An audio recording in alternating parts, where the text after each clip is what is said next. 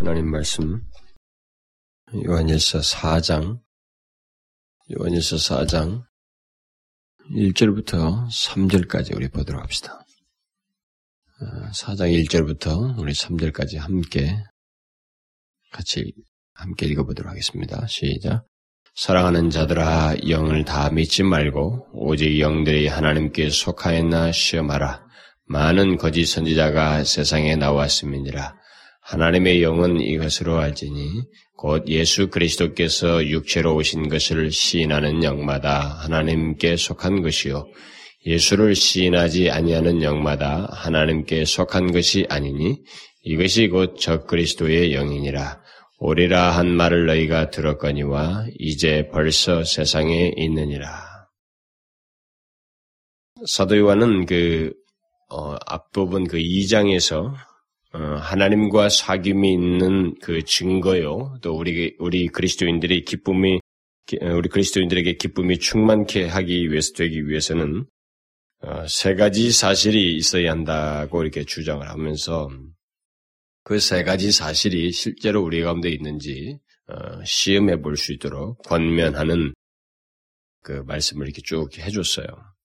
그 세 가지는 제일 먼저 하나님의 계명을 지키는 것이고, 그 다음은 형제를 사랑하는 것이고, 그다음 마지막으로는 적그리스도들과 거짓된 교훈들을 분별하여서 자신이 믿는 바에 대해서 분명하고 확실한 입장을 가져야 된다는 거죠. 그러니까 교리적인 어떤 신앙의 기초가 되는 이런 교리적인 확신이 있어야 된다. 예, 그 진리에 대해서 확신이 있어야 된다. 예, 그것을 말해 줬습니다. 그 세 가지를 2장에서 말을 해놓고 요한은 3장에 와서 좀 더 적용적으로 다시 그것을 설명하게 됩니다.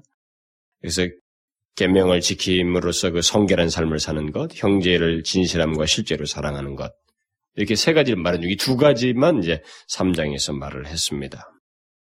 그, 거기서 이제 앞부분 2장에서 세 가지를 말했던 것에서 이제 한 가지 3장에서 말하지 않은 어, 마지막 것. 그것을 이제 4장 1절부터 시작하고 있는 것입니다. 다시 우리 믿음을 위한 거짓된 교훈과 어, 거짓된 영을 분별하여서 확실한 입장을 그 갖는 문제를 여기 어, 4장 1절부터 6절 사이에서 말을 해주고 있습니다. 또다시 4장 7절, 어, 7절 이하에 가보면 다시 이 세 가지를 이제 뭐 일일이 세 가지 따로따로 구분하지 않지만 좀 섞어가지고 이 세 가지를 다시 거론합니다. 그러니까 이 사도 요한은 이 세 가지 시험을 세 번에 걸쳐서 이렇게 반복하는 거예요. 결국은 이 전체 5장사에서 세 번에 걸쳐서 반복함으로써 그리스도인들로 하여금 신앙의 확신을 갖도록 이렇게 인도해 주고 있습니다. 이 세 가지를 반복적으로 어, 강조해 줌으로써. 이제 어쨌든 그 오늘 본문은 그 요한의 그 두 번째 세 가지를 그 세 가지 시험을 말하는 가운데 그 세 가지 중에 그 세 번째 사항, 다시 말하면 우리의 믿음을 위한 교리적인 시험에 대해서 말을 해주고 있습니다. 어, 3장 그 끝절에서 그 끝절 24절 하반절에서 요한은 하나님의 계명을 지키는 자, 곧 예수 그리스도를 믿고 하나님의 계명을 지키는 자는 예수 그리스도를 믿는 것과 그다음에 서로 사랑하는 것자리라. 이두 가지를 말하면서 그런 자는 어, 결국 그리스도 안에 거하고 그리스도께서 저 안에 거신, 거할 뿐만 아니라 성령께서 그것을 증거하시고 어, 나타내 주신다라고 하는 사실을 말해 줬어요. 그러면서 결국 그 뒷부분에서 이제 성령에 대해서 조금 언급을 했습니다. 그 성령의 역사에 대해서. 이게 이제 사도 요한이 어, 여기서 이제 구체적으로 이제 성령과 관련된 얘기를 아, 아니 그것이 성령의 어떤 확증에 대한 얘기, 확신케 하는 그 내용을 말을 하면서 결국 4장의 연결 부분을 3장 끝절에서 말을 해주는데 바로 이제 그 내용과 직접적으로 연관시켜서 4장 1절에 와서는 어, 성령과 이제 거짓된 영을 분별하는 문제를 여기서 얘기를 해줍니다. 이 성령과 거짓된 영을 대조해서 그 말해줌으로써 우리의 신앙을 혼란케 하고 미혹케 하는 그 거짓된 영에 의한 거짓된 가르침이나 이 교훈을 시험하도록 어, 아주 강하게 권면해주고 있어요. 요한이 여기서 우리의 신앙을 위해 이 같은 교리적인 시험을 결국은 말을 해주고 있는 것은 당시 그리스도인들이 어, 거짓된 영에 의해서 여러 가지 어, 나타나는 여러 가지 일들과 그들이 보이는 어떤 현상들에 의해서 이들이 영향을 받고 어떤 현혹되는 어떤 위치에 그 어떤 위험에 처해 있다는 것을 일종의 시사해주고 있습니다. 여기서. 특히 영들을 다 믿지 말라라는 이런 말을 했을 때 이 시제가 어, 현재 시제를 어, 쓴 것을 볼 때 현재 시제 명령을 썼을 때는 뭐 반복적으로 하지 말라는 것이란 말이에요. 그러니까 영들을 다 믿지 말라고 그것을 지속적인 명령을 하는 거예요. 계속적으로 너희들은 영들을 다 믿지 믿어서는 안 된다. 너희들은 계속 그래야 된다. 이것을 말하면서도 동시에 이 편지를 받고 있는 그리스도인들이 잘못된 영으로 영들에 의한 그 가르침들과 가르침들의 분별 없이 또 무비판적으로 그 받아들이는 모습을 그들이 가지고 있었다는 것을 시사해 주는 거예요. 이 현재 시절을 통해서. 그러니까 그들이 현재 그런 모습을 가지고 있었다는 거죠. 결국 요한은 그리스도인들에게 거짓된 영으로 인한 미혹이 누구든지 모든 그리스도인들 가까이에 있다라고 하는 것 그리고 그것으로 인해서 그리스도인들은 위험 가운데 처해질 수 있다라고 하는 것. 그 위험 가운데 우리들이 얼마든지 처할 수 있다라고 하는 것을 여기서 시사해 주고 있습니다. 이것은 이제 우리가 요한 당시에 그리스도인들에게 썼던 이 내용 속에서 드러난 것과 이제 실제로 그것이 역사 속에서 그 역사 속에서 계속 반복되는 것을 우리가 보면서 동시에 우리에게도 이제 이것을 잘 살펴봐야 돼요. 우리에게도 거짓된 영으로 인한 미혹이 우리들 가까이 아주 가까이 있을 수 있다는 거죠. 그뿐만 아니라 그것으로 인해서 우리가 얼마든지 위험 가운데 처할 수 있다라는 것입니다.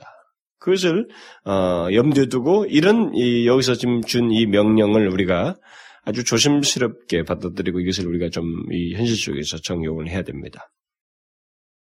결국 저와 여러분들이 어, 여러분도 이 사도 요한이 여기서 그들에게 말했던 것처럼 우리가 사는 날 동안 끊임없이 영들을 시험해야 돼요. 이것은 우리가 반복적으로 끊임없이 사는 날 동안 해야 되는 것입니다.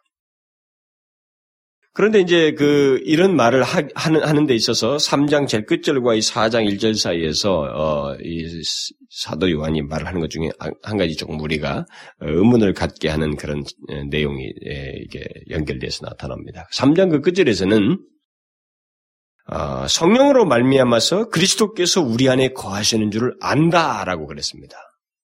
성령으로 말미암아 그리스도께서 우리 안에 거하신 줄을 안다. 이것은 우리 그리스도인들이 성령으로 말미암아 갖는 어떤 확신을 말하고 있는 것입니다. 그런데 요한은 뒤이어서 영들을 무슨 영이든 말이야. 영들에 대해서 시험해라. 다 믿지 말고 시험하라. 성령으로 말미암은 그러니까 영들 중에서 다른 영인 다시 말하면 이제 한 성령 중에서 한쪽 두 영으로 구분된다고 볼 때 영들 중에서 성령으로 말미암은 물론 이제 여기서 영들이라고 할 때 이 영들은 어 일단은 뭐 성령을 포함시켜서 말한다고 할 수 있지만 일반적으로 성령은 일차적으로 거룩한 영이라고 하는 이런 호칭을 따로 쓰고 있기 때문에 사실 이렇게 어 일반 영들처럼 어 여기서 일반 영들 말하는 것처럼 이렇게 어떤 여러 영들 중에 하나로 존재하는 건 아니에요. 완전히 이 사단의 성령 외에 다른 영들은 복수로 칠 수 있지만 성령은 오직 유일하게 단수입니다. 그러나 일단은 이쪽 성령 외에 다른 것을 복수로 부르지만 이것과 총망라해서 그 영들을 시험하는 문제를 얘기하고 있다 이 말이에요. 그런데 앞부분에서는 성령으로 말미암아 어, 일종의 확신의 문제를 얘기하고 여기서는 그것을 시험하는 문제를 이해하고 있어요. 그러니까 확신이 성령에 의해서 있게 되는 것을 말하면서 동시에 성령인지 다른 영인지 영들을 시험하는 문제를 뒤에서 말해주고 있다는 거죠. 왜 이런 식으로 말을 하고 있는가? 이것은 그리스도인들이 갖는 확신이 잘 생각하셔야 돼요. 그리스도인들이 가지고 있는 그 신앙의 그 견고함 그리고 신앙의 신앙 우리가 믿음 믿음으로 갖는 그 확신이 있잖아요. 이 확신이 그저 기준도 없고 어떤 증거도 없는 그런 확신이 아니고 아주 분명한 기준과 근거에서 확증되는 것이고 내용을 가지고 있다라는 것을 말해주고 있는 것입니다. 이거 잘 알아야 돼요. 아, 그리스도인들에게 있는 그 신앙 어, 확신이라고 하는 것은 분명한 근거에 의해서 분명한 기준에 의해서 또 분명한 내용을 가지고 있어요. 그것의 기초에 있습니다. 그것을 지금 말을 하기 위해서 이런 어, 영들을 시험하는 문제, 앞에 확신을 얘기했음에도 불구하고 영들을 시험하는 문제를 얘기하고 있는 것입니다. 그러니까 그리스도인의 신앙과 확신을 위해서 영들은 조사되고 어, 시험되어야만 한다는 것입니다. 이거는 하나님께 속하 있는지를 시험해 보아야 한다고 말하면서 어, 이 절에 가서 하나님의 영은 다음과 같은 것으로 안다. 라고 하면서 이제 분명한 기준을 하나님의 영들 어, 영을 확신 확인하는 그 어, 기준을 분명하게 제시해 줍니다. 이것은 흔히 우리들이 갖는 경험과 진리라고 하는 것, 예, 그리스도인들이 신앙생활 하면서 어떤 체험적인 것이 많이 있잖아요. 이런 체험과 또 하나님의 진리 사이에 이 일치 문제를 어, 우리가 같이 일, 치되는지를 그 확인해보고 시험해보는 그런 것을 같은 맥락에서 여기서 우리에게 말해주고 있다고 볼 수 있어요. 왜냐하면 성령으로 성령의 어떤 체험이라고 말을 하는데 이 체험이 과연 사실이냐 아니냐. 그러면 이 영으로 말미암은 이 체험이 진짜 거짓된 영으로 말미암은 거냐, 성령으로 말미암은 체험이냐, 경험이냐 이것을 시험해봐야 된단 말이에요. 그러니까 이런 문제에 있어서도 결국은 어, 한 가지 우리에게 중요한 어, 어, 것을 여기서 좀 제시해주고 있는 겁니다. 우리들이 갖는 어떤 체험이라든가 이것이 실제로 하나님의 진리와 일치되는지를 반드시 시험해 봐야 된다라는 것입니다. 우리가 어떤 그 체험을 가지고 있어도 그것이 진리와 어긋나면 어긋나면은 그 경험은 성령으로 말미암은 것이 아니고 하나님께 속한 것이 아니라는 것이죠. 아, 이것이 굉장히 중요한 겁니다. 우리 한국 교회는 이 부분에서 많은 이탈을 그동안 해왔어요. 많은 사람들이 이 부분은 경험들이 있습니다. 어? 그 진리와 어긋남에도 불구하고 그 체험 자체를 굉장히 주장하고 중요시하는 것이죠. 근데 그것은 진리와 어긋나 있으면 그 성령으로 말미암은 것도 아니고 하나님께 속한 것이 아니라는 것입니다. 또 반대로 어떤 가르침과 소위 진리라고 하는 것을 알고 있다고 해도 그것이 온전한 경험을 갖고 있지 않다면 또 단순한 지식과 어떤 이론으로만 멈추고 있다면 그것이 전부이라면 그것은 성령으로 말미암은 것이 아닙니다. 성령은 이 부분에 있어서 생기 있고 살아있는 경험을 주시는 분이시고 그 기초 어, 진리 위에 기초되어 있어요. 그 본인이 진리의 영이시기 때문에 우리 나중에 뒤에 나오잖아요. 3, 4절 이에서 나오는 진리의 영이시기 때문에 그것과 밀접하게 관련되어 있습니다. 그래서 이 부분이 이것이 여기서 시험해봐야 되는 이제 물론 여기서는 노골적으로는 영들이라니까 뭐 성령으로 말미암았냐 다른 영으로 말미암은 것이냐 이렇게 두 개로 이렇게 두 개로 나눌 수 있지만 이것을 좀 더 우리에게 실제적인 문제로 와서 보면 이것이 바른 진리에 기초한 어, 경험이냐 그렇지 않으면 잘못된 경험이냐 이렇게 경험과 진리 문제로 또 어, 연관시켜서 말을 할 수 있다 이 말입니다. 결국 그리스도인들이 갖는 확신은 여기서 요한이 우리에게 제시해 준 반대로 시험을 통한 테스트를 통한 확신이고 진리에 기초한 확신이어야만 한다는 것입니다. 요한은 지금 이 교리적인 시험을 통해서 이 같은 그 균형을 우리에게 말해준과 동시에 이 균형에 의해서 참된 그리스도인인지 참된 선생이요 가르치는 선 가르친 어, 교사요 선지자인지를 알 수 있다라고 여기서 말해줍니다. 그래서 이 사람이 참된 그리스도인냐 참된 선자를 알 수 있는 방법은 이제 시험을 해야 된다. 어떤 기준에서 시험을 해봐라. 이렇게 지금 말을 해주고 있는 겁니다. 그러니까 굉장히 실제적인 진리를 우리에게 지금 소개해 주는 거예요. 참된 그리스도인지를 나타내는 하나님과 진정한 사귐이 있고 우리가 그리스, 하나님의 그 기쁨을 충만케 하기 위해서 제시된 이런 세 가지 시험 기준을 이 두 가지를 말하고 이걸 또 지금 더불어서 말을 하고 있기 때문에 굉장히 중요하다 이 말입니다. 앞에 두 개만 생각하고 이것을 빼놓을 수 없다 이 말이죠. 이 교류적인 시험이 굉장히 중요하다 이 말입니다. 왜냐하면 이 교류적인 시험 같은 것이 중요하지 이게 중요시 여기지 않냐면 앞에 부분들은 우리가 삶을 얘기한단 말이에요. 음? 계명을 지킨다. 물론 계명을 지킨다는 예수 그리스도의 믿음이 앞에서 나왔습니다만 또 어, 사람들이 오해를 할 수 있다만 형제를 사랑한다. 이런 것을 보면 다소 우리는 인간의 경험적이고 삶에 관한 것이고 또 인간적인 인문, 어, 인본적인 그런 것들로 흘러갈 수 있지. 그것이 분명한 기초 위에 있느냐 말이죠. 이런 경험들이 이런 삶들이 분명한 진리 위에 서 있느냐. 그 성령 진리의 영이신 성령으로 말미암는 것이냐. 이것을 분명히 분별할 수 있어야 된다. 예, 그래서 이런 세 세 가지 시금석을 지금 이제 말을 해주는 것입니다. 이게 다 이게 사실상 이 세 가지를 계속 반복해서 세 번 말하지만 이 5장 사이에서 사도 요한은 굉장히 집요하게 우리에게 그리스도인의 그 확신에 이르도록 확신을 갖도록 하기 위해서 굉장히 집요하게 우리에게 이 진리를 소개해 주고 있어요. 아주 상세하게. 예, 그런 면에서 대단히 이 사람은 목회적인 그런 태도를 여기서 보여주고 있는 것입니다. 자, 먼저 우리는 오늘 이제 1절부터 3절까지만 통해서 우리 참 선지자가 누구인지를 알 수 있는 그 시금석을 여기서 어, 사도 요한을 제시한 것을 우리가 배우게 되는 것입니다.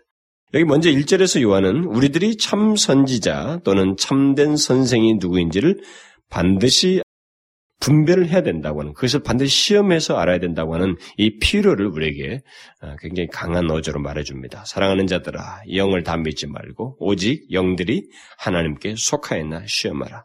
이 명령법을 쓰고 있어요. 요한은 영들을 시험할 필요를 이 명령형을 통해서 강력하게 우리 그러니까 우리에게 피하지 않고 반드시 해야 된다는 거예요. 이 부분은 영들을 시험하는 문제를 선택적으로 해서는 안 된다는 것입니다. 반드시 해야 된다는 거예요. 오늘날 교회와 그리스도인들은 하나님의 진리와 우리들이 갖는 경험 또는 우리들의 그 뭐 그리스도인의 삶이라고 하는 이것에 있어서 정확한 것을 싫어해요. 응? 우리들이 성경으로 배우고 있다고 하는 하나님의 진리 또 뭐 어떤 그리스도인에게서 있는 어떤 경험들, 체험들, 또 그리스도인의 삶이라고 하는 것들 이런 것들에 대해서 정확한 것을 별로 좋아하지 않아요. 정확한 것을. 그 정확한 것은 뭐가 무엇인가 조금 어, 엄격한 것 같고 우리를 구속하는 것 같고 이 세상에서 살기 힘들게 만드는 만든다고 자꾸 생각을 하려고 해요 사람들이. 뭔가 진리를 정확하게 어, 정확한 진리, 그다음에 정확한 성경이 말한 대로 어떤 그런 체험과 어떤 삶이라는 것을 굳이 우리가 배우고 안다고 하는 것에 대해서 우리가 자꾸 주저하는 것은 이것이 알면서 뭔가 내가 속박당한다라고 생각한다. 그리고 그렇게 사는 것이 내게 나를 힘들게 한다. 이렇게 자꾸 생각을 하려고 하는. 그래서 좀 느슨하고 적당한 이해와 이런 그 주장들 그리고 융통성 있는 설명을 은근히 좋아합니다. 그래서 예수를 믿는 부모들조차도요. 때로는 자기 자식들이 그 나이가 드신 분들이 심지어 자기 자신이 너무 교회 네가 너무 빠지지는 마라. 너 너무 그렇게까지는 하지 마라. 이것을 그렇게 말을 자기들도 예수를 믿는 사람도 자기 자식들이 그렇게 말해요.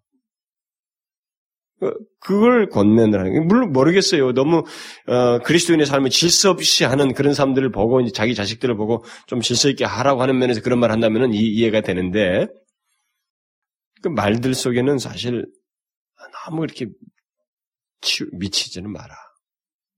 자꾸 미친다고 생각해요. 뭐 교회 뭐 일주일에 몇 번 나오지도 않는데 뭐 그, 그렇다고 해서 뭐 그렇게 뭐 열심도 내지도 않는 사람들 몇 번 나오는 거 가지고 뭐 교회 뭐 미치지 마라. 그게 사실 많은 사람들이 자식들에게 얘기하는 거예요. 그리고 부부 사이도 그래. 둘 다 집사인데도 부부가 그 한쪽 남편이 아내 보고 너무 너는 교회에 너무 미친단 말이야. 너 너무 뭐 어쩌다 그러고 서로 그래요. 이거 이게 결국 어디서 나오냐면 그런 사람들 속에 뭐냐면 정확한 것을 싫어해요.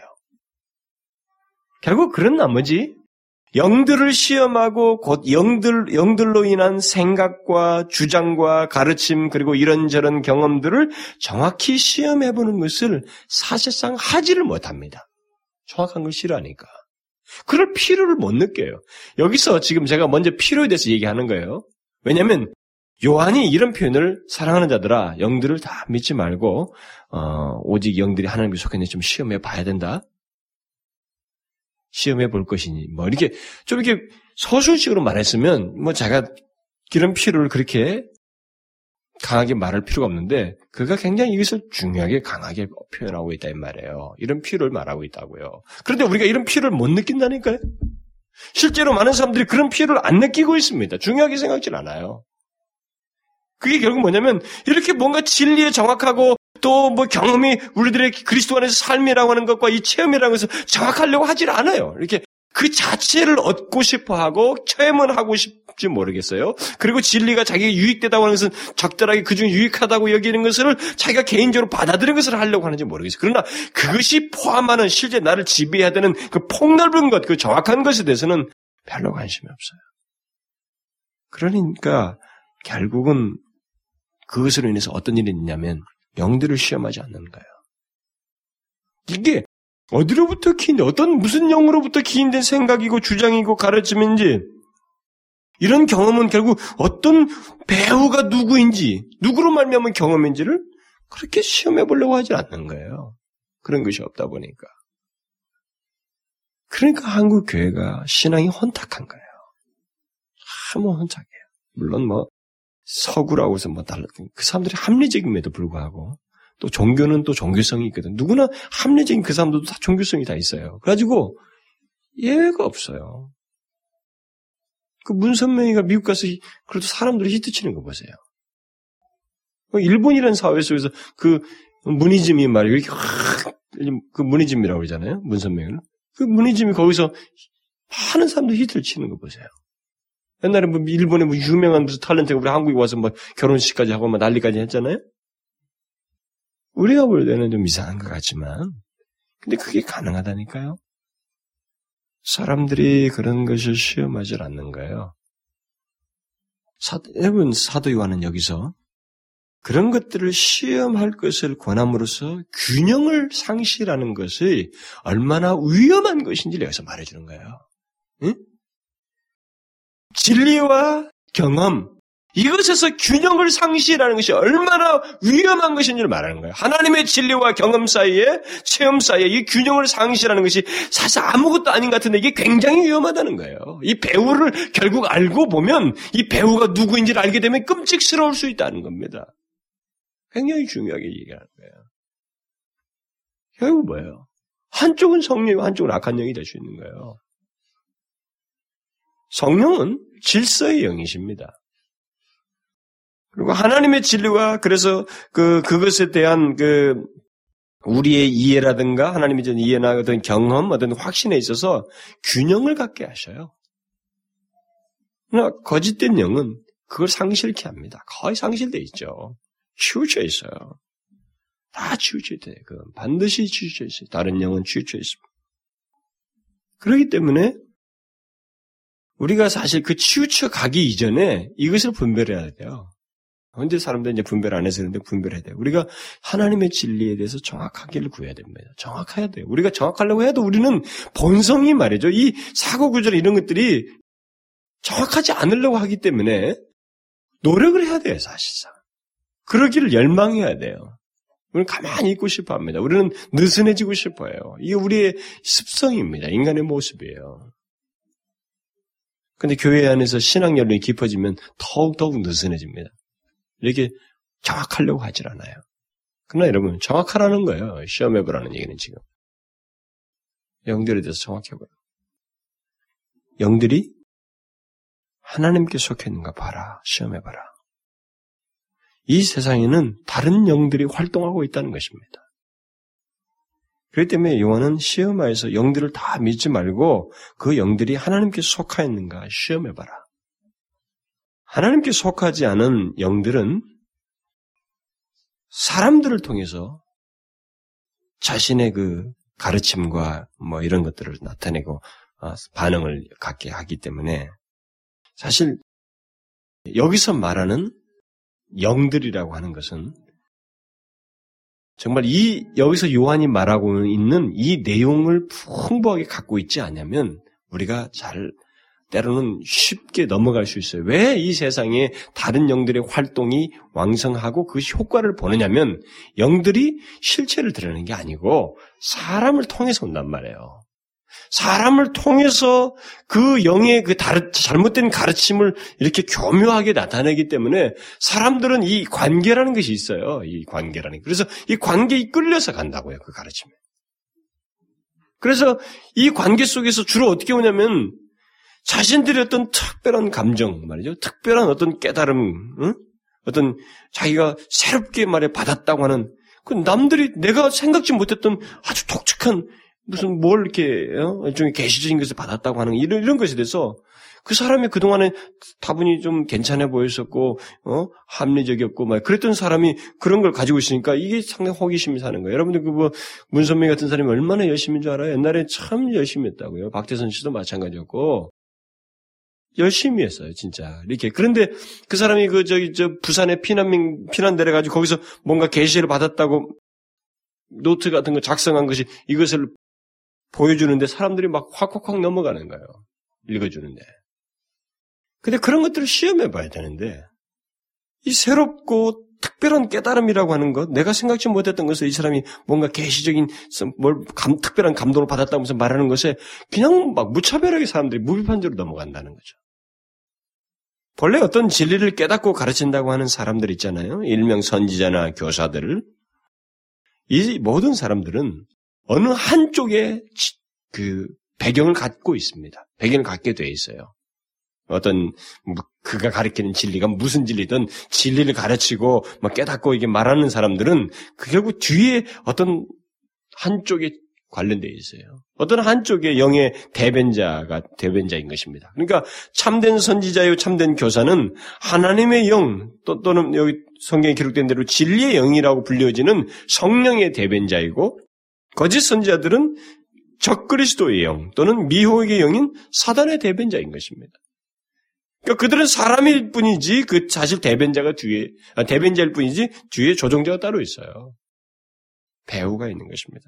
결국 모든 선지자들의 배후에는 하나님의 진리에 대해서 어떤 독특한 것들을 말하고 그것을 가르치는 사람들의 배후에는 어떤 영이 있어요. 그 영의 배후에는 하나님 아니면 마귀인 것입니다. 그러니까 이 세상은 여러분 그, 서, 그 문선명 씨가 세운 대학이 뭐 선명대학인가 뭐 그래요.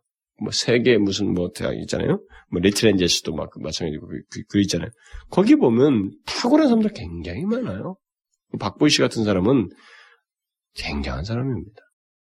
그 지금 이게 제일 제일 1인자이죠. 그, 그 밑에 거기 보면 교수들이 굉장히 많아요. 그 세계일보도 그렇게 내잖아요.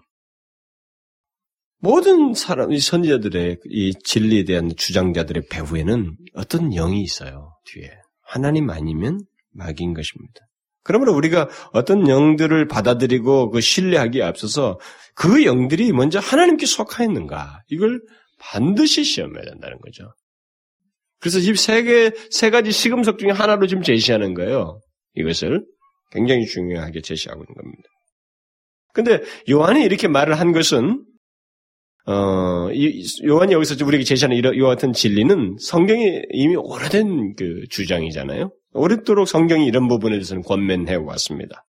이미 그 구약 성경에도 보면 그 모세가 신명기에서 그런 얘기를 하잖아요. 그의 백성들에게 거짓 영을 분별할 것을 당부하지 않습니까? 구제는 영영이라는 단어를 쓰지는 않지만 너희 중에 선지자나 꿈꾸는 자가 일어나서 이적과 기사를 내게 보이고 네게 말하기를 네가 본래 알지 못하던 다른 신들을 우리가 조차 섬기자 하며 이적과 기사가 그 말대로 이루어질지라도 너는 그 선지자나 꿈꾸는 자의 말을 청종하지 말라. 이는 너희 하나님 여호와께서 너희가 마음을 다하고 성품을 다하여 너희 하나님 여호와를 사랑하는 여부를 알려하사 너희를 시험하심이니라. 이게 이미 그 모세가 얘기를 했어요. 그리고 뒤에서 또다시 얘기합니다. 만일 선지자가 있어서 여호와의 이름으로 말한 일에 증험도 없고 성취함도 없으면 이는 여호와의 말씀하신 것이 아니요 그 선지자가 방자의 한 말이니 너는 그를 두려워 말, 말지니라 두려워하지 말라는 거예요. 이 모세의 권면이 실제로 이스라엘 역사에서 계속 나타납니다. 근데 멍청하게 그대로 넘어가요. 이 말이 아, 그대 적용이 안 되는 거예요. 수많은 사람들이 시험하지 않고 바알에게 다 나가갑니다. 이스라엘 역사를 가만히 보십시오. 이스라엘 역사는요, 그 역사예요, 결국. 하나님, 이 하나님 앞에 또 하나님을 적대하는 다른 영에 대해서 시험을 하지 않다. 않고 그냥 무차별에 가는 거예요. 근데 그렇게 가게 되는 매력이 항상 있었습니다. 거기에는 경제적인 유익을 준다고는 어떤 종교 사상이 있었고 그것을 통해서 좀 유익을 얻고자 하는 그런 것이 있었고 또 거기에는 또 다른 매력이 성적인 욕구, 매력 이런 것들이 다 연관돼 있어요. 가버리는 거예요. 분별 시험하지 않았습니다. 실제적인 어떤 사건들, 대표적인 사건을 또 어, 하나 든다 그러면은 이스라엘 왕 아합이 유다 왕 여우사밧에게 전쟁에 함께 출전하자고 제안했을 때 그때 얘기예요. 그때 여우사밧이 이걸 먼저 하나님께 물읍시다. 여우사밧은 그래도 우리가 성경에 보면 그 역대 왕 중에서 괜찮은 왕이 아니었어요. 선한 왕이었잖아요. 근데 여우사밧은 먼저 하나님께 묻자고 제안하는 겁니다. 그러자 아합은 그러면은 우리 있는 선지자들을 어, 불러서 물어보겠다고요. 그래서 궁정에 있는 400명 선지자를 불러가지고 그 왕 앞에서 야, 이 전쟁에 올라갈까 말까 물으니까 이 400명이 이구동서로 한결같이 올라가소서 주께서 그 성을 왕의 손에 붙이시리다 라고 말을 했어요. 이런 일치된 답에 여우사밧은 뭔가 회의적이었고 거기에 대해서 마음이 이게 쉽게 동하지를 않았어요.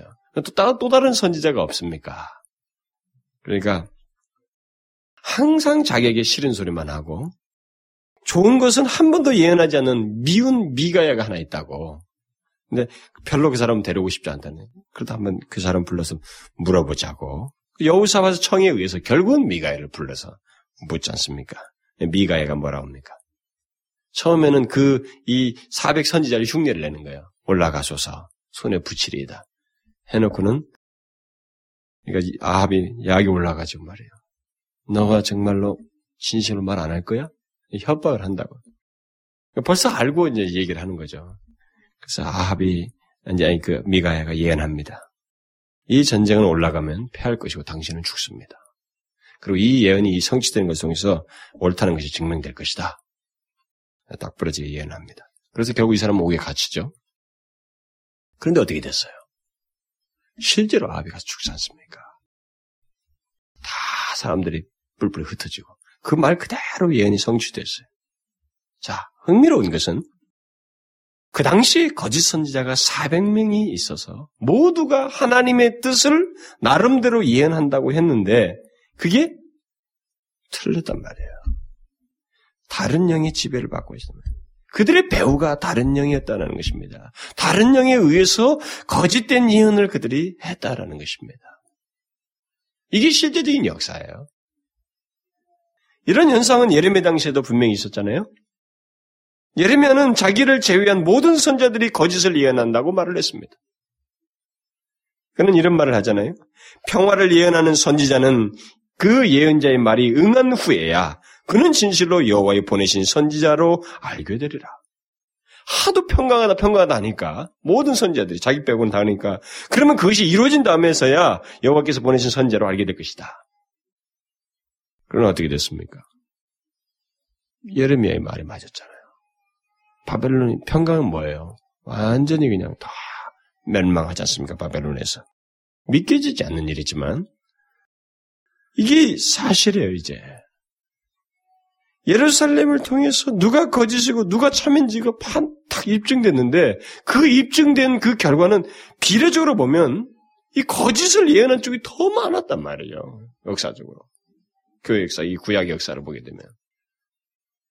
그들 그때 당시에 이 많은 사람들은 거짓 선지자들에 대해서 전혀 그 시험해 볼 생각을 하지 않고 이미 모세를 통해서 율법에 명한 것인데도 불구하고 그것을 듣지 않았어요. 그대로 따라갔습니다. 사실 요한은 이 새로운 게 아닙니다. 이미 있었던 얘기를 똑같이 하고 있는 거예요. 다 른 각도에서. 시험해 보라는 거죠.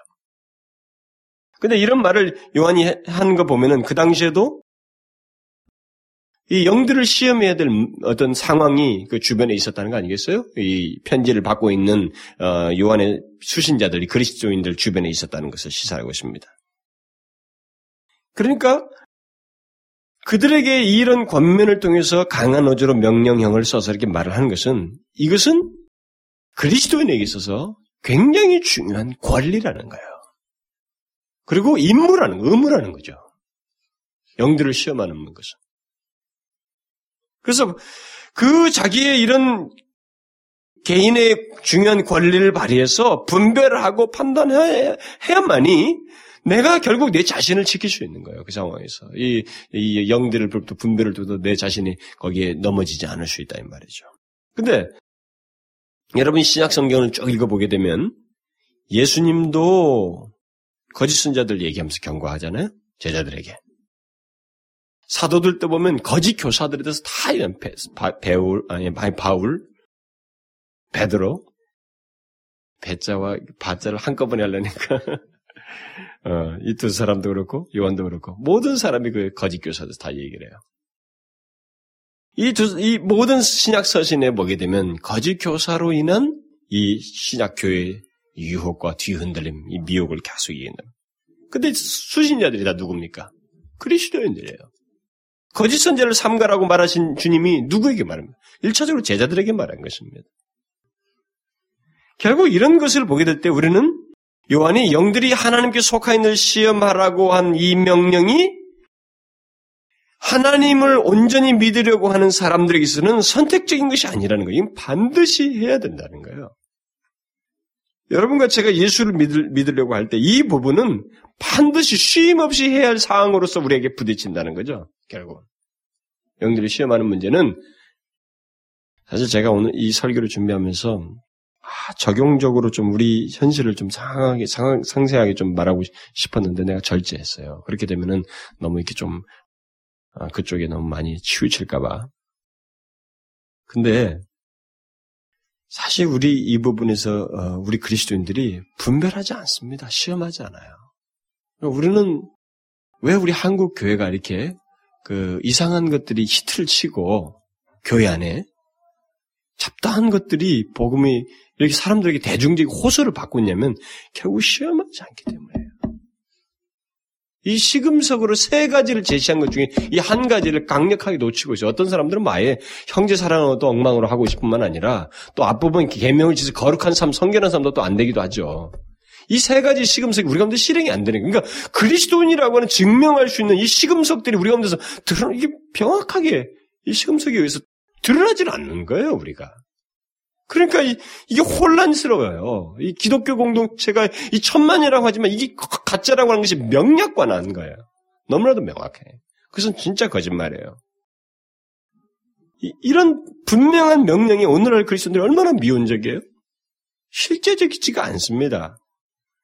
오늘날 교회들과 그리스도인들의 영들을 시험하는 것에서 얼마나 느슨한지 어쩌면 알, 알지도 못해요. 여러분 하나님과 우리 예수를 믿는 데서 하나님과 우리 사이만 생각하면 안 돼요. 제가 예배소서 강의 시간에도 얘기를 했었지만 하나님과 우리 사이만이 아닙니다. 거기에는 하나님과 우리 사이의 관계만이 아니라 괜히 이것은 나, 내 자신의 의도와 상관없이 옆에서 나를 미혹하고 유혹하고 공격하는 사단의 세력이 있는 거예요. 다른 영이 존재하고 있습니다. 그렇기 때문에 그리스도인에게 있어서는 하나님의 그 말씀을 따라서 계명을 지키고 하나님이 원하신 걸 따라서 형제를 사랑할 뿐만 아니라 그 하나님과의 나 사이에서 주님이 요구하신 것에 반응할 뿐만 아니라 하나님이 가신 진리가 이렇게 왜곡되게 다른 영에서 나한테 미혹되지는 것에서 분별하여서 그것을 거절하고 대항할 수 있는 또 다른 하나의 시험하는 일이 우리 가운데 있어야 된다는 거예요.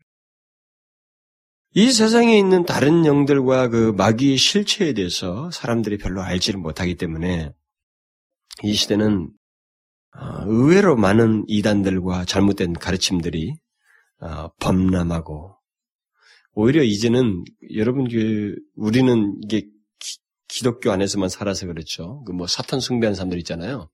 그 사람들이 정통성을 운운합니다. 아주 정말 이상한 일이지만 사탄 숭배하는 사람들이 자기 신이 이 온 우주의 원조신이라고 주장해요. 그게 정통성을 주장한다고. 믿겨지지가 않는 얘기지만 그렇게 생각한다고요. 그러니까 이런 많은 이단들과 거짓된 잘못된 가르침들이 범람하고 이렇게 이런 것들이 계속 세계 속에서 확산되는 걸 보게 될 때 결국 우리들이 그런 것에 대해서 거의 분별하지 않고 있다는 거예요. 확산되고 있다는 것은 그런 것을 증명해 주는 거예요. 그러니까 대부분 특별한 깨달음과 어떤 특별한 영감, 새로운 계시 등을 주장을 하는데도 그것에 그냥 너무 사람들이 쉽게 받아들인 거예요. 이단들 속에 사람들이 이렇게 계속 많아지는 거 보십시오. 이게 결국 다 무엇을 증명하는 거예요? 이 말씀이 하나도 실행이 안 된다는 거예요, 사람들 사이에서. 여러분, 아무리 어린 신자라 할지라도 영들을 시험해야 됩니다. 그건 뭐그 성숙한 사람만 하는 게 아니에요. 이 성, 여기 권면은 대상을 구별하고 있지 않습니다. 사랑하는 자들아. 모든 그리스도인들을 대상으로 하고 있는 거예요. 아무리 어린 신자랄지라도 영들을 반드시 시험해야 됩니다. 영들을 다 믿지 않는 것은 하나님을 믿는 것 못지 아니하게 그리스도인에게 있어서 중요한 것이고 영적인 성숙을 나타내는 아주 중요한 표지예요. 응? 하나님 믿는 것 못지 아니하게 영들을 다 믿지 않는 것도 중요하다는 것을 잊지 말아야 됩니다.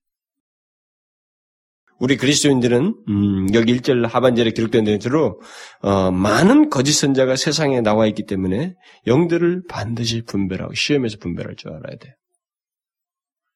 지금도 이 세상은 예나 다를 바 없이 많은 거짓 선지자들이 있습니다. 그렇잖아요.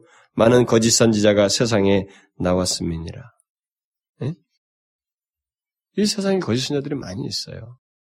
지금도 있는 거예요. 우리들이 그걸 몰라서 그렇죠. 사실 정확한 실체를 우리들이 생각지도 아니하고 그것을 분별하지 않아서 그렇고 아, 정확하게 그 이단 무슨 뭐 종파 연구소 있죠. 종교 문제 연구소가 맨날 탕명환식 하던 뭐 그런 그룹들 있잖아요. 그런 그룹들이나 막 그걸 알아보기 위해서 막 뒷조사하고 뭐 얻은 걸 조사해서 그렇지.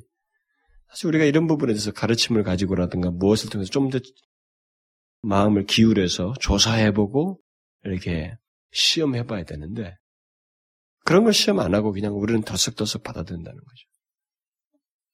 결국 우리 주변에는 악의 영들이 있고 따라서 거짓 선지자들과 거짓 선생들이 우리 주변에 널려 있어요. 심지어 성경이 말하는 대로 광명의 천사로 가장하여서 있기 때문에 영들을 분별하는 것은 우리에게 있어서 너무나도 중요해요. 왜냐하면 결정적일 수도 있어요. 광명의 천사로 있으니까.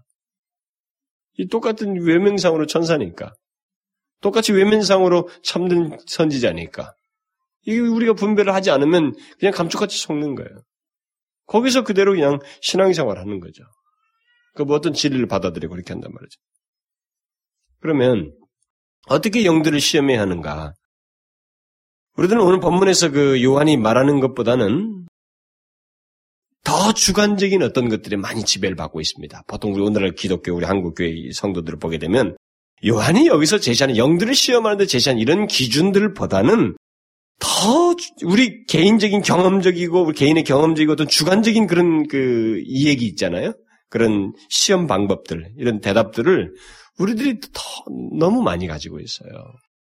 이 영들을 시험하는 것에서 지금껏 여러분들이 지금까지 뭐 영들을 시험할 때 어떻게 되느냐? 그럼 뭐 영들이 오면은 무조건 뭐 어떻게 해라 무슨 기도를 어떤 기도 문구를 말하고 그다음에 뭐 우리들은 뭐 어디서 들었는지 아주 수도 없이 많은 그 경험담들, 뭐 개인적인, 주관적인 그런 것들로 잔뜩 다 가지고 있어요. 그게 어디서 왔는지 알아요? 우리 한국에는 그게 심합니다. 이 특별히 귀신론을 크게 주장하는 그 베레아파 있잖아요. 그 사람들을 그 사람들은 그 귀신에 대해서 아주 전문가들이에요. 뭐 감기 걸려도 그 귀신에 걸려서 감기 걸렸다고 그러니까. 그래서 그래서 귀신을 뭐 분별하고 어, 귀신이 어, 떤 무슨 어떤 귀신인지 그걸 말하기 위해서 그 사람을 계속 문답을 해가지고 그걸 어떻게 물리치는 방법 이런 문답법 같은 거 뭐 이런 것을 어, 제시하고 그렇습니다. 그리고 그것도 결국은 이 영들을 시험하는데 우리들에게 지금 많은 사람들 통용케 하는 하나의 우리 한국에서 큰 영향력 있는 한 가지 어, 이 뭡니까 예, 주관적인 주장들이고 또 다른 하나는 오순절 계통이에요. 오순절 계통에서는 방언 같은 은사를 통해서 영들을 분별할 수 있다고 믿고 있어요. 결국 방언 은사를 받 은 것이 다른 영이 아니라 성령을 받은 뚜렷한 증거이다. 라고 이렇게 말을 하는 거예요. 제가 여러분 이거 보면은 방언은 우리 마귀도 할 수 있어요. 마귀 방언도 있어요. 이는 얼마든지 있을 수 있거든요. 그러니까 방언의 은사를 받지 못했으면 이것은 성령이 그에게 거시지 않는 것이다. 심지어 당신은 구원받지 못한 것이다라고까지 주장을 해요. 제가 언젠가도 여러분들에게 제 개인적인 경험을 얘기했잖아요. 제가 헝가리 여행하다가 어느 교회를 갔는데 뭐 큰 교회라서 따라갔더니 뭐 오순절 교회였는데 그러니까 내가 외국인이니까 어, 여전도사를 이게 가이드를 한 영어를 하는 여전도사를 불러서 달래 가이드를 해주는데 처음 만났는데 저보고 너 방언해 그러잖아요 저한테. 그래서 나 방언 안 한다 내가 그랬죠. 그러니까 너는 구원 못 받았다. 여러분 우리 한국에는요 그리고 그 사람들도 마찬가지고 서구 사람도 마찬가지고 우리 한국에는요 옛날에 보면 할렐루야 시켰잖아요. 응? 할렐루야 따라서 하라고. 그럼 막 혀가 돌아가잖아. 나중에 막 인간은 막 수십 분 마치 이게 막 돌리기 시작하면요 된다고요. 그래서 할렐루야 할렐루야다가 무슨 단어를 하나 자기가 흔히 쓰는 이 단어 하나 나와요. 그게 그걸 한다고. 그게 마귀예요. 그 방언 하면 마귀 방언이 되는 거예요, 여러분. 왜 그래요? 방언의 출처는 하나님이에요. Holy Spirit이 거룩하신 하나님이 점도 흠도 없고 완전하고 100% 완전 아니 전혀 틀림이라는 것이 티도 없는 완전하신 분으로부터 오는 선물이에요. 근데 거기에 조작성이라는 게 가능해요? 이것이 우리의 중론이고 다수다고 하다 보니까 그런 말을 반대하는 사람이 우리 이상하게 여기는 이 현실이 정상적으로 가고 있느냐 말이에요.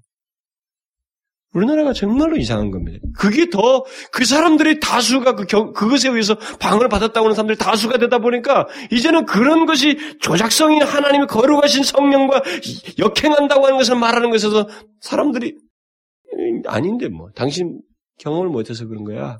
내가 그거 경험해 보니까 그, 그렇게 해서라도 광을 받아 보니까 그거 아니던데 이따위로 말을 하는 거예요. 이런 것들이 결국 영향이에요. 그 베레아 또 오순절에서 나오는 이런 것들 또 다른 하나는 최근에는 다락방 운동 같은 거예요. 이 다락방 운동하는 사람들이 영들을 분별하는데 이전에 있던 뭐 이 베레아와 다 짬뽕이에요. 여러 가지를 함께 섞어가지고 이런 주장을 하는 겁니다. 그 영들 귀신이라든가 이런 걸 분별해가지고 적대하고 문답하는 그것을 그들도 주장을 합니다. 이 같은 주장들이 많은 사람들에게 유포되어서 이제 이것이 성경으로 검증되지 아니하고 자기 자신들이 어떻게 통용되고 있어요 우리들 사이에 주관적인 것들을 어떻게 누가 발견했는지 하여튼 여기서 막 해가지고 어떤 하나를 가지고 한 둘 세 개를 더 만들어가지고 이것이 우리 안에 통용되고 있는 거예요. 근데 여러분 우리가 조심해야 될 것이 있습니다.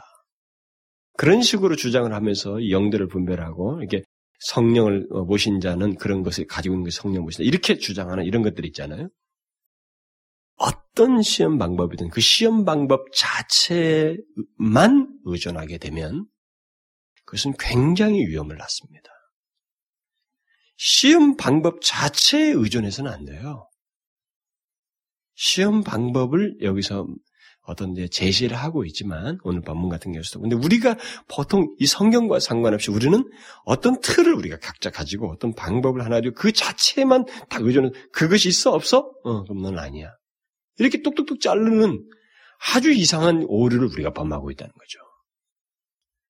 그럼 예를 들면 고린도전서 같은 곳에서는 성령의 여러 가지 은사들이 나오잖아요. 특별히 초자연적인 은사들이 나옵니다. 예언이나 방언이나 방언 동력이든 병고침 같은 것들은 말이죠. 그런 은사들 중 어느 것이든지 반드시 받아야 하고 그것이 없으면 성령을 받지 못했다. 이렇게 주장하는 것은 틀렸어요. 위험해요. 성경과 상관이 없다고. 성령의 은사가 있고 없는 것에 따라서 한쪽은 성령을 모신 자이고 한쪽은 아직 성령을 소유하지 않은 자이다. 그럼 다른 영을 가졌다는 것인데 그렇게 말한다는 것은 성경이 없어요. 성경이 뭐라고 그랬어요? 다 방언을 받는 자이겠느냐? 바울이 그랬잖아요. 다 방언 받는 자이겠어? 아니라는 거예요. 은사는 주시는 분에게 전적으로 달려 있는 것입니다. 이걸 우리가 놓치면 안 돼요. 또 어떤 사람들은 기적 같은 능력이 더 나타나는 것을 이게 어떤 사람에게서 어떤 능력 같은 거, 막 이게 특별해 보이는 어떤 그런 어, 능력 같은 것이 나타나는 것을 보고 그게 바로 성령을 받은 증거이다. 이렇게 사람들이 단정지입니다. 이런 방법 자체에 의존하면 안 돼요. 왜 그러냐면 귀신도 이적을 행할 수 있잖아요. 귀신도 이적을 행하는 겁니다.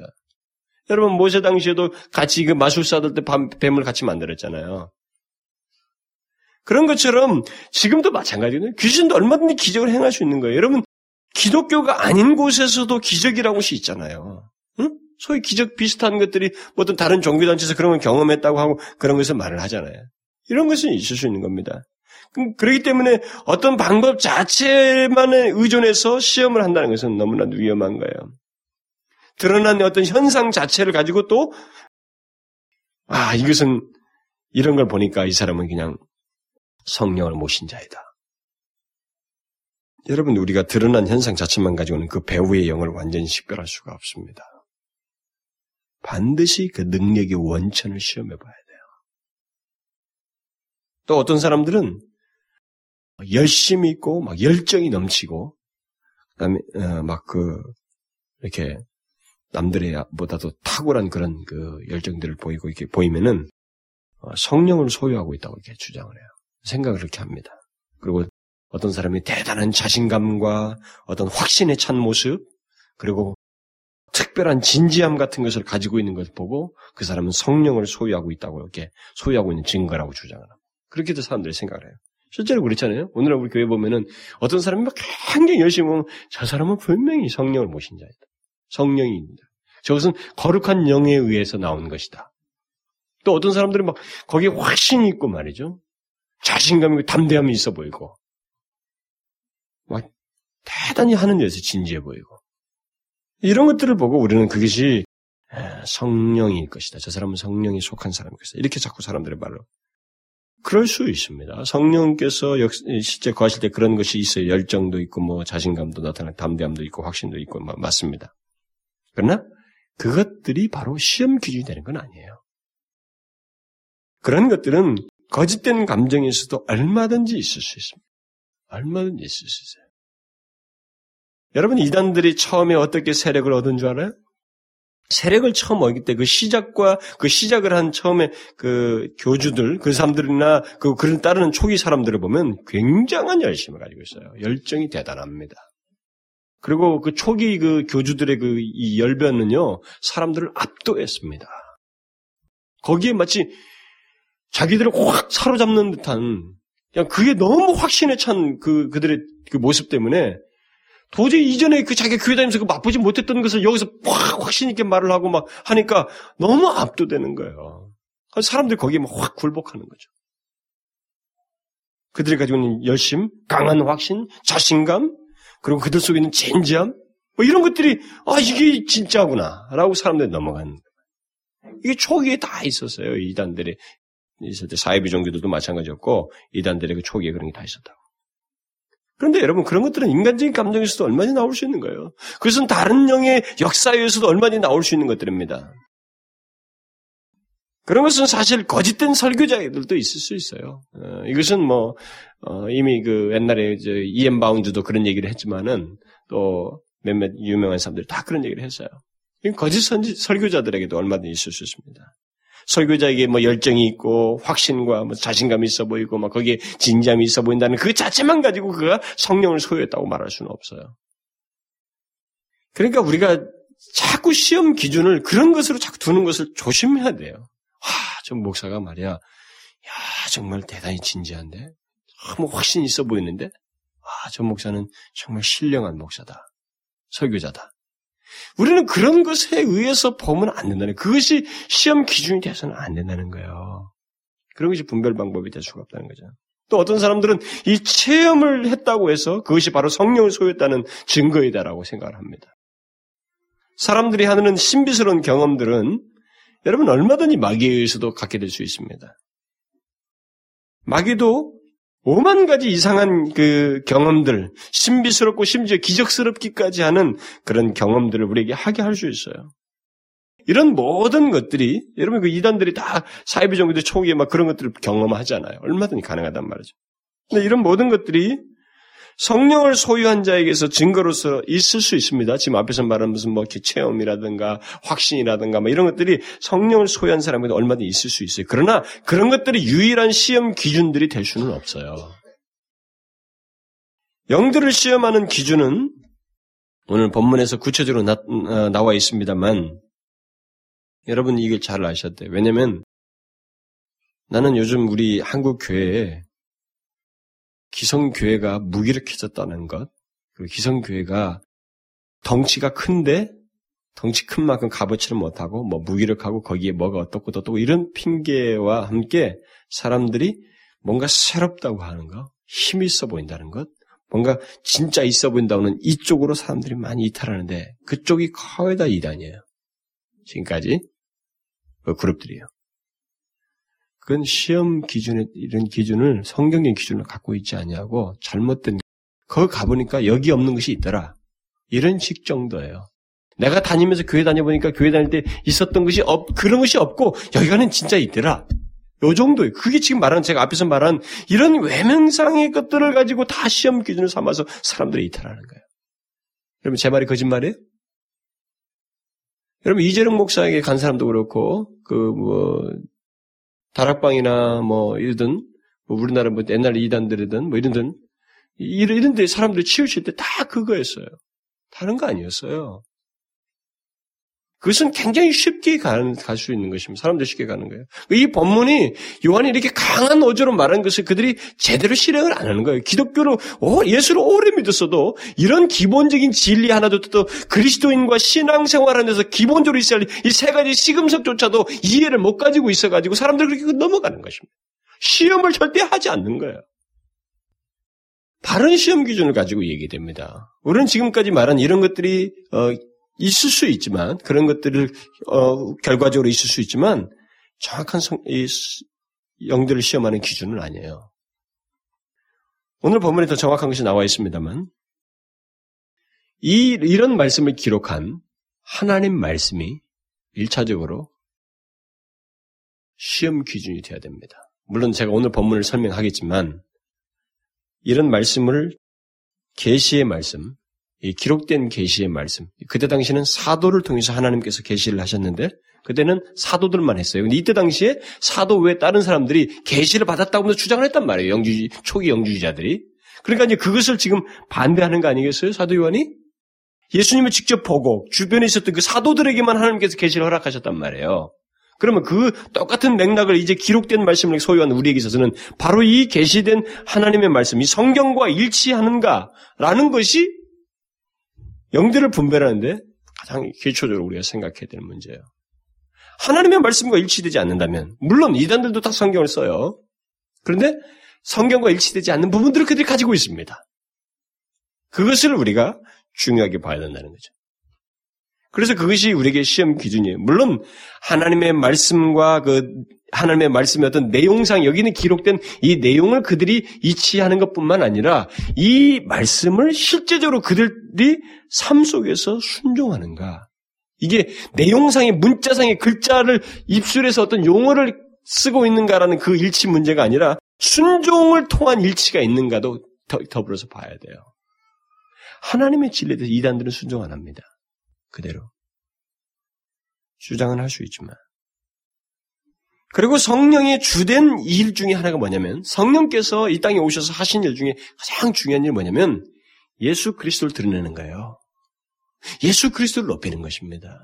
그분을 바르게 이 생각나게 하고 사람들로 하여금 그것을 깨닫게 하고 보게 하는 일이었어요. 그래서 그리스도를 영화롭게 하는 일이었습니다. 바로 그런 맥락에서 사도 요한이 가장 중요한 구체적인 시험 기준으로서 무엇을 제시하느냐? 2절과 3절에서 예수 그리스도를 얘기하는 거예요. 응? 하나님의 영은 이것으로 알지니 하나님의 영을 어떻게 알 것이냐? 하나님의 영을 어떻게 분별할 것이냐? 이것으로 알지니 라고 하면서 곧 예수 그리스도께서 육체로 오신 것을 시인하는 영마다 하나님께 속한 것이요. 반대로 그리스도를 시인하지 않냐는 영마다 하나님께 속한 것이 아니니 에, 이것이 곧 적 그리스도의 영이니라. 자, 성경과 일치하는가? 그리고 성경의 핵심인 예수 그리스도에 대한 태도가 어떠한가 하는 것이 결정적인 시험 기준이 되는 거예요. 우리는 이 땅을 그 떠나기 전까지 죽기 직전까지 그리고 이 모든 교회들이 교회가 존재하는 한 잊지 말아야 할 내용이 있는데 그것은 바로 예수 그리스도에 대한 태도예요. 응? 예수 그리스도에 대한 태도가 빗나가는 그리스도인, 예수 그리스도에 대한 바른 이해를 갖지 못하고 그것을 가르치지 못하는 교회, 그리고 그런 선생, 그들은 다 빗나가는 자들이에요. 다른 영들과 연관될 가능성이 많습니다. 예수 그리스도에 대한 명확한 이해와 그 분명한 진리 위에 기독교가 서지 않으면 기독교는 예, 마치 키를 이 뭡니까 배가 배 배를 키를 향 항해사가 없이 망망 바다에다 놓은 것과 똑같아요. 어디로 갈지 모르는 겁니다. 그리스도도 마찬가지예요.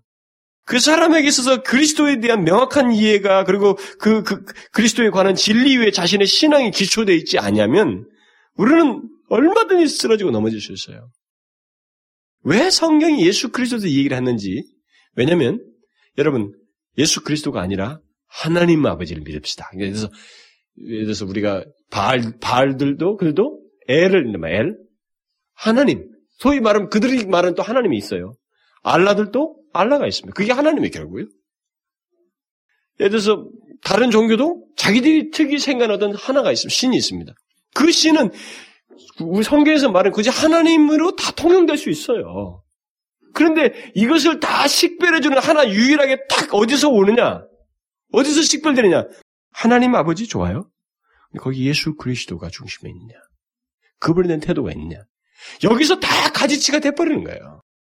그리고 실제로 예수 그리스도에 대한 정확한 이해를 갖는 것은 이건 성령이 아니고선 불가능해요. 절대로 불가능합니다. 영화는 영들을 시험하는 기준으로 다른 것을 말하고 있지 않아. 여기서 구차한 얘기들을 많이 하고 있지 않습니다. 예수 그리스도를 그 중심에 두고 있는가? 다시 말하면 예수 그리스도께서 육체로 오신 것을 시인하는가? 이것을 기준으로 제시하고 있어요. 이것을 시인하지 않으면 적그리스도 영이라는 겁니다. 어떤 사람은 예수 그리스도께서 육신으로 오신 것을 시인하는 것은 시인하는 것을 어, 기준으로 말한 것이 아, 너무나도 쉬운 기준을 말한 거 아닙니까? 이, 이것 가지고 아, 적그리스도에게 속했는지 이 성령이 속한지를 말한다는 것은 너무 쉬운 거 아닙니까? 아니에요, 여러분. 쉽지 않아요. 여러분 어떤 사람이 진실로 예수 그리스도 믿는 게 쉽습니까?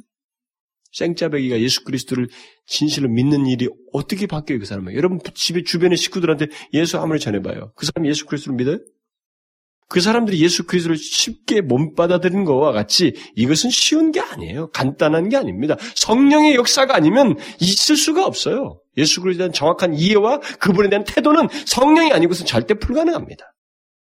유사품도 있을 수 있고 거짓된 것은 있을 수 있어요. 그러나 정확한 것은 안 돼요. 성령이 아니면. 그래서 성경이 말했잖아요. 성령이 아니고서는 예수 그리스도를 주라 시인할 수가 없다고 말한 것입니다. 그래서 요한이 제시한 이 시험 기준을 어, 예수 그리스도로 제시한 이것을 간단하다고 보지 말고 요한이 말하고자 하는 어, 그때 당시에 이 단어를 썼을 때 여러분들은 어 우리 예수 그리스도께서 육체로 오신 것 이렇게 말돼서 이것을 시인한다 하니까 쉬운 건 줄 알지만 그때 당대 배경에서 배경에서 설명하면 절대 쉽지가 않습니다. 여러분 여기 시인한다는 것은 말로 하는 게 아니에요. 제가 이런, 이런 말은 여러 차례 얘기했습니다만, 어떤 주석가가 잘 설명했어요. 공개적으로, 그리고 담대하게 예수 그리스도를 성육신하신 주님으로 신앙한다는 것을 고백하는 것. 그것이 여기서 말하는 시인한다는 거예요. 그러니까 여기 시인한다는 것은 믿음을 전제라고 하고 있는 것입니다. 예수 그리스도의 신성을 인정하는 것 정도는 예수님 당시에 귀신들도 했어요. 어떤 귀신 들린 사람이 사람 속에서 귀신이 질문한 겁니다. 주님의 신성을 인정했어요. 그건 악한 영들도 그 정도는 합니다. 그러나 그 영이 예수 그리스도를 신앙하지는 않아요.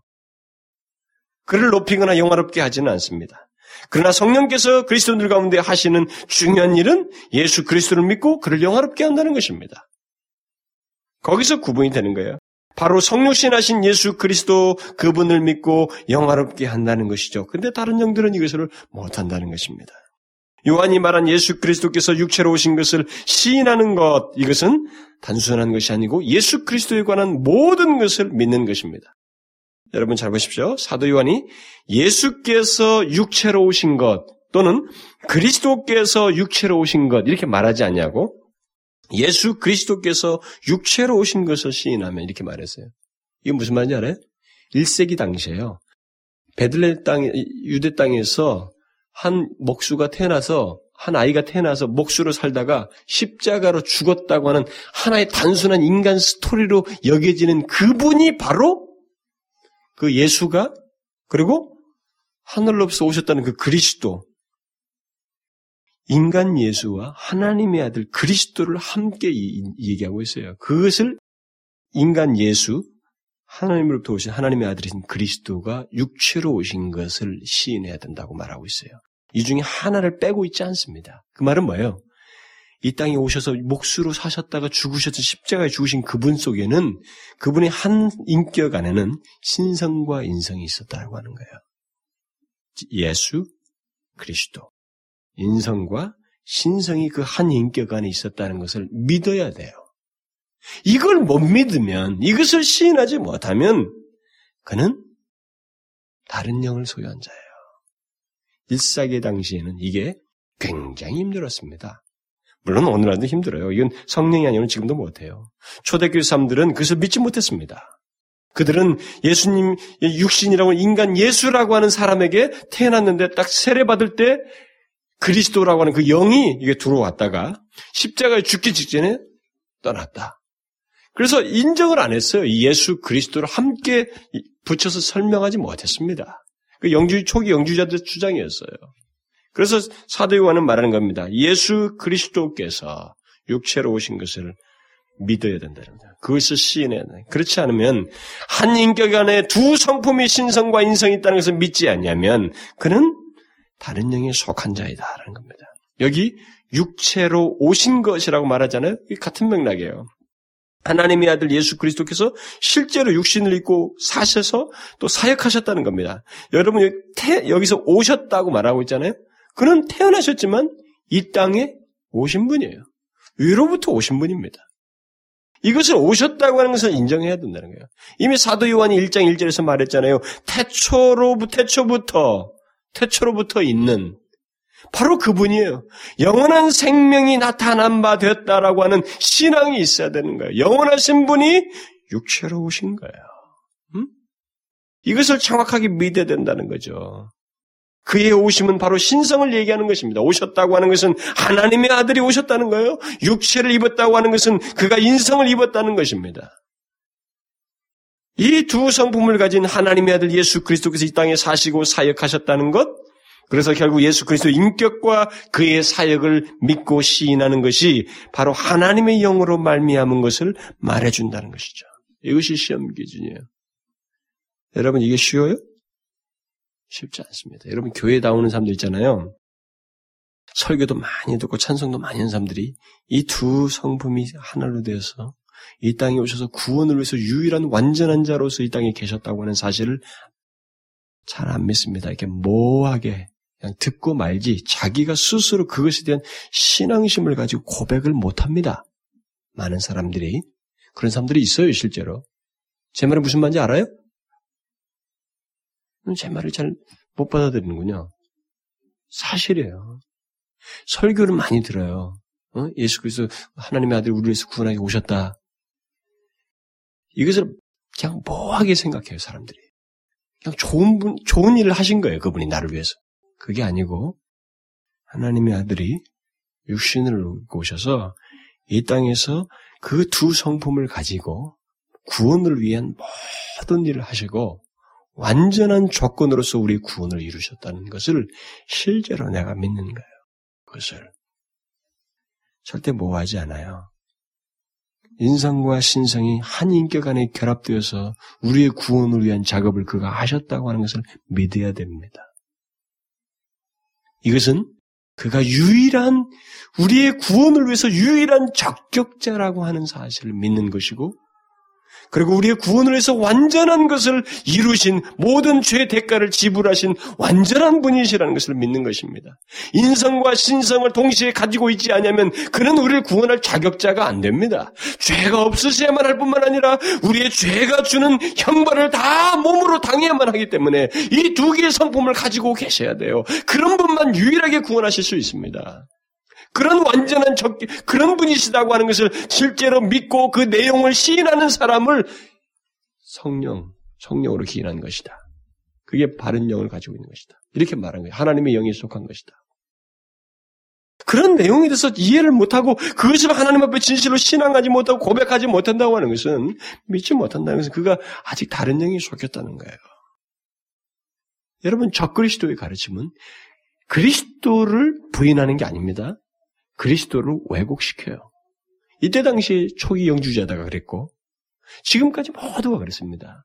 적그리스도들은 절대 그리스도를 노골적으로 부인하지 않습니다. 광명의 천사라고 하는 존재도 그 이름이 우리에게 뜻하는 것처럼 예수 그리스도를 왜곡시켜요. 그렇기 때문에 우리가 이 부분에 대해서 굉장히 중요하게 분별해야 돼요. 왜곡시키는 거예요. 그러니까 왜곡이라고 하는 것은 다른 건 다 그냥 나오고 공감하는 건데 끝부분에서 나오고 뭐가 좀 나오고 다른 거예요. 성경과 좀 다른 겁니다. 이걸 분별하는 거예요. 그래서 이 당시도 그런 식으로 예수를 믿은 거 아니겠어요? 예수는 믿긴 믿는데 그런 식으로 믿은 거예요. 세례 때 왔다가 가고 하나님으로서 고통받을 수 없다. 이렇게 말을 한 겁니다. 근데 그런 식의 개념을 우리가 유사한 개념을 얼마든지 가질 수 있는 겁니다. 오늘날도. 그래서 요한은 오리라 한 적그리스도의 영이 벌써 세상에 있다라는 말을 덧붙여 주잖아요. 그 오리라고 한 적그리스도의 영이 이 세상에서 그렇게 활동하면서 그리스도를 왜곡시키고 있는 것입니다. 이미 와 있어요. 세상에 있습니다. 그는 이 장에서는 이 교리적인 시험을 말하면서 많은 적그리스도들이라는 말을 썼어요. 근데 이제는 그냥 적그리스도의 영이라고 딱 구체적으로 말을 합니다. 그러니까 적그리스도의 영이 와서 많은 적그리스도들, 다시 말하면 거짓된 선지자들과 교사들 속에서 역사하고 있다는 것입니다. 이 세상은 주님께서 나중에 불법의 사람이라고 나오는 그 성경 구절이 있는데 그것과도 좀 연관됩니다만 뭐 거기까지는 제가 진도를 못 나가겠어요. 주님이 오시기 전까지 이 적그리스도의 영이 많은 적그리스도들, 다시 말하면 거짓된 선지자를 통해서 역사하여서 그리스도를 왜곡시킵니다. 사람들을 혼란하게 해요. 여러분, 저는 아주 놀랍게도 오랫동안 예수를 잘 믿던 사람이 이단으로 가는 걸 봤거든요. 그것은 정말로 충격적이지만, 근데 저는 한 면에서 성경을 보면서 그게 얼마든지 가능하다고. 아, 얼마든지 가능하다. 저는 심지어 목사가 이단으로 가는 거 봤어요. 신학도 했고, 어떻게 갈 수 있을까? 막 생각을 하면 참 만 가지 생각이 떠오르지만, 가능하다는 거예요. 가능하다는 거예요. 이 세상에는 정말 우리가 상상할 수 없는 그런 영의 역사가 있어요. 성령이 영에서. 여러분들이 예수를 제발 바른 기초의 진리에서 하나님 앞에 이게 차싹 붙어 있지 않냐면 여러분들은 가만히 놔두지 않습니다. 붙어 있지 않으면 이 악의 영의 역사들이 있기 때문에 거짓된 선자들이 우리에게 유사품을 통해서 내가 더 매력 있게 여기지는 것을 가지고 나를 끌어당겨서 그쪽으로 결국 잡아당기는 거예요. 진지함, 열심, 무슨 뭐 우리들이 가진 담대함 이런 것이 우리의 확신의 기초가 아닙니다. 우리의 확신의 기초는 예수 그리스도예요. 이건 죽을 때까지 지켜져야 됩니다. 그리고 모든 교회도 그래야 돼요. 그것을 상실하는 교회는 다른 영에게 속할 수 있는 거예요. 기도합시다. 하나님 아버지, 저희들이 하나님 너무나도 혼탁한 세상, 영적으로 혼탁한 그런 분위기 속에서 이 세대를 지나고 있습니다. 하나님, 저 그리스도의 영이 많은 거짓된 선제를 통해서 역사하고 있는 그런 현실 속에 우리가 살아가고 있습니다. 거짓된 가르침들이 난무하고 그들이 세력을 얻고 다수의 목소리를 내며 오히려 진리를 위협하는 그런 현실 속에 우리가 있습니다. 아버지 하나님, 이런 현실 속에서 우리도 멍청하게 내 경험이나 우리 자신의 외형적인 태도들만 가지고 우리들의 그런 것에만 연연해서 성령을 소유한 자인 것처럼 착각하지 않게 하시고 우리가 분명히 그 예수 그리스도의 육체로 오신 예수 그리스도에 대한 바른 이해를 가지고 그분 위에 우리가 신앙을 기초하고 있는지를 살피며 하나님 예수 그리스도 위에서 견고한 신앙의 기초를 삼고 저희들이 살게 하여 주옵소서. 말미암아 우리가 모든 영들을 분별하고 시험하여서 하나님이여 이 험난한 유혹의 세대, 미혹의 세대를 우리가 잘 지날 수 있도록 도와주시옵소서. 우리 개인과 교회들이 예수 그리스도 위에 하나님의 바른 교리적 기초를 가지고 교회들이 세워져 나갈 수 있도록 초국교회를 하나님 불쌍히 여겨 주시옵소서. 예수 그리스도의 이름으로 기도하옵나이다. 아멘.